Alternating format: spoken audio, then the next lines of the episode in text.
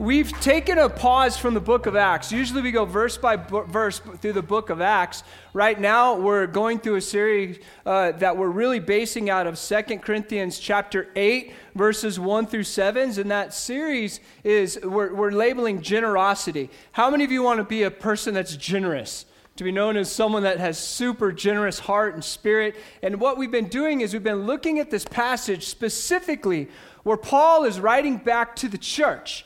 And he's saying, Hey, church, you're doing incredible things, but there's some things I want to exhort in you. There's some things that I want to challenge you in. There's some things that you can do better in life. And so I'm going to challenge you in a few of these things. And uh, the last few weeks, what we've done is we've looked through them. And so if you'll look at Second Corinthians chapter uh, uh, 8, verses 1 through 7, I'm just going to read the last verse here, but I want to point out something.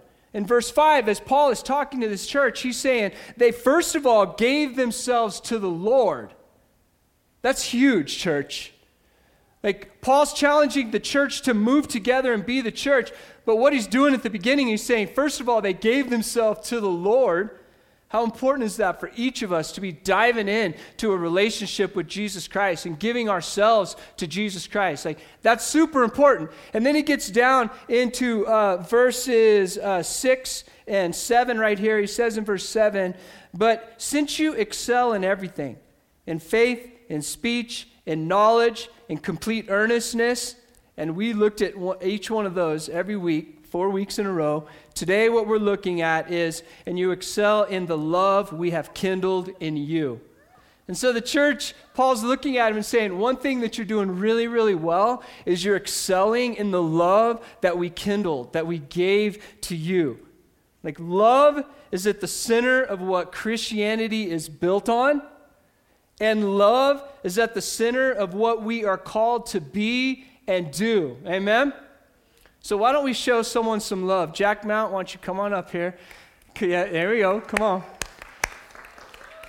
Because we have a really tall college guy that left us a little bit ago to go to, to fit in really well in the culture called Dubai. And so he's a missionary in Dubai. You know, Carl and, and Jack has got a challenge to shoot a picture or something and show him the love from Church Project. So, what we need to do? So, all we're going to do is just take a picture. His one. Re- he had three requests, which is the oddest of requests, but it is what Carl asked for for a Christmas package, which was Nutter Butter cookies, peanut butter, and a picture of this church because he misses it.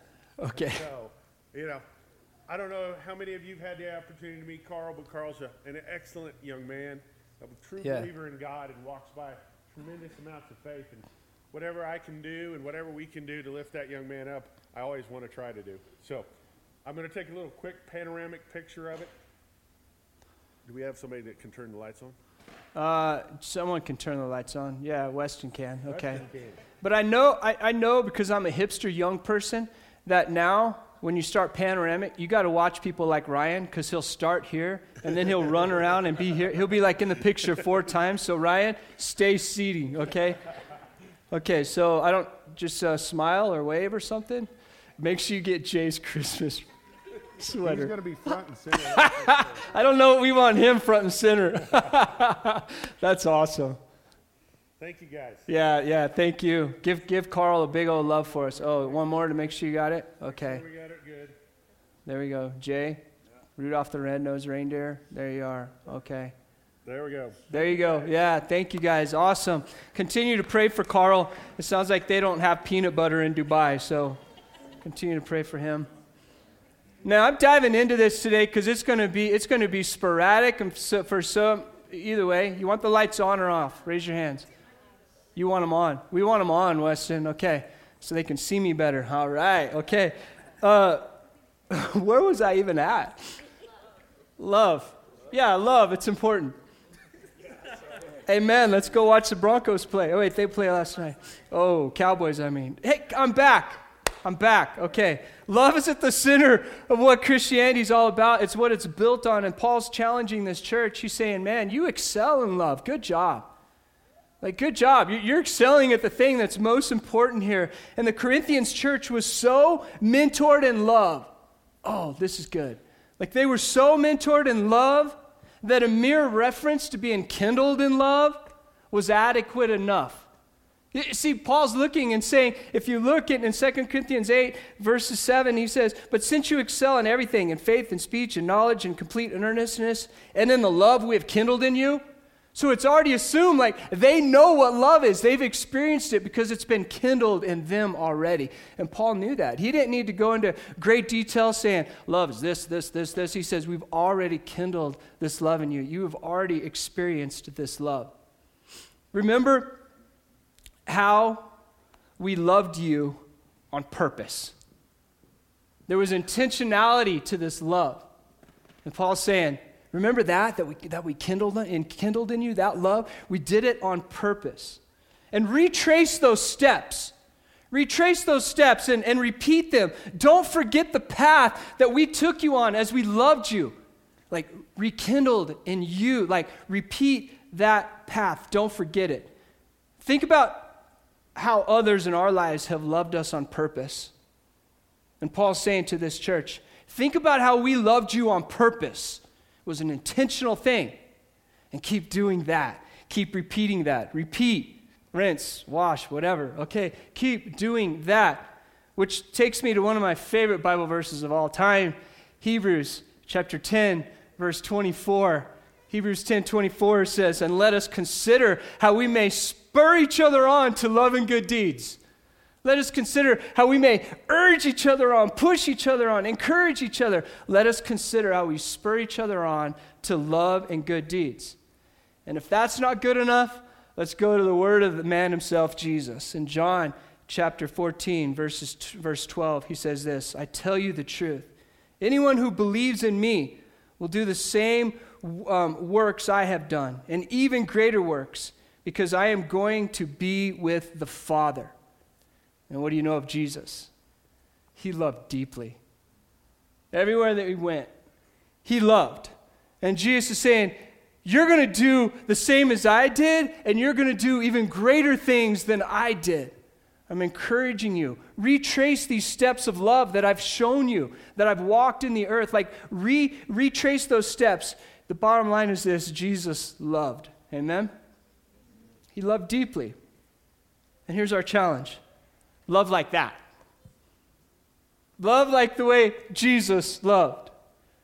In 1 Corinthians chapter 13, verses 4 through 7. By the way, I forgot to mention it. You can open your Bible app, YouVersion Bible app. Our notes are on there. You can download the notes if you want to. There's a lot of verses we're using today, so if you want to reference those, you can. So 1 Corinthians chapter 13, verses 4 through 7. And many of you know this is the love chapter.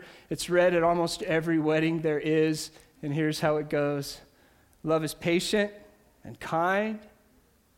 Think of Jesus. Love is patient and love is kind. Love is not jealous or boastful or proud or rude. It does not demand its own way. It is not irritable and it keeps no records of being wronged. It does not rejoice about injustice, but rejoices whenever the truth wins out. Love never gives up. Love never loses faith, is always hopeful, and endures through every circumstance. Love. I like in these few verses that love is the patient way. Are you known for the patient way? Are you known for excelling in this in your life, the patient way? Love is the kind way. How many of you are kind? Okay, Jeremy's kind. Yeah, he is kind. Yeah.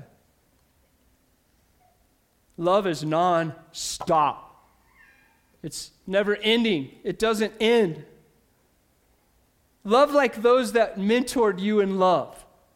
Paul is looking at the church and said, Love, keep loving the way that we've shown you, like we kindled you in love. And our challenge today is love like those that have mentored us in love. And you can think of some physical people that have loved you. You can even think of Jesus that mentored us and said, I love deeply. And if you follow me, you're going to love even deeper than I ever loved church. What kind of promise is that? That's an amazing promise.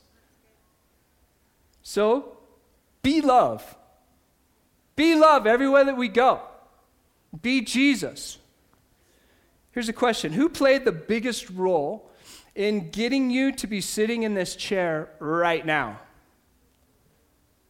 I know Malmesbury's have a lot of people here, okay. Who, who played the biggest role to be getting you and sitting, having you sit in the chair that you're in right now? I would say this be like that. Do, do that. Whoever encouraged you to be here today and literally encouraged you into church your very first time ever and introduced you into a relationship with Jesus Christ, like be that love. Like we can all look back and we know that we're standing on the shoulders of giants, men and women that have come before us and loved deeply, starting with Jesus, going to the early church Maybe it's in our bloodline and in our heritage, or maybe it's in our coaches or people that have come before us, our youth pastors and people. Love like that. Love intentional. Be patient. Be kind. Be non stopping. And love like those who mentored you in love. Love in those ways.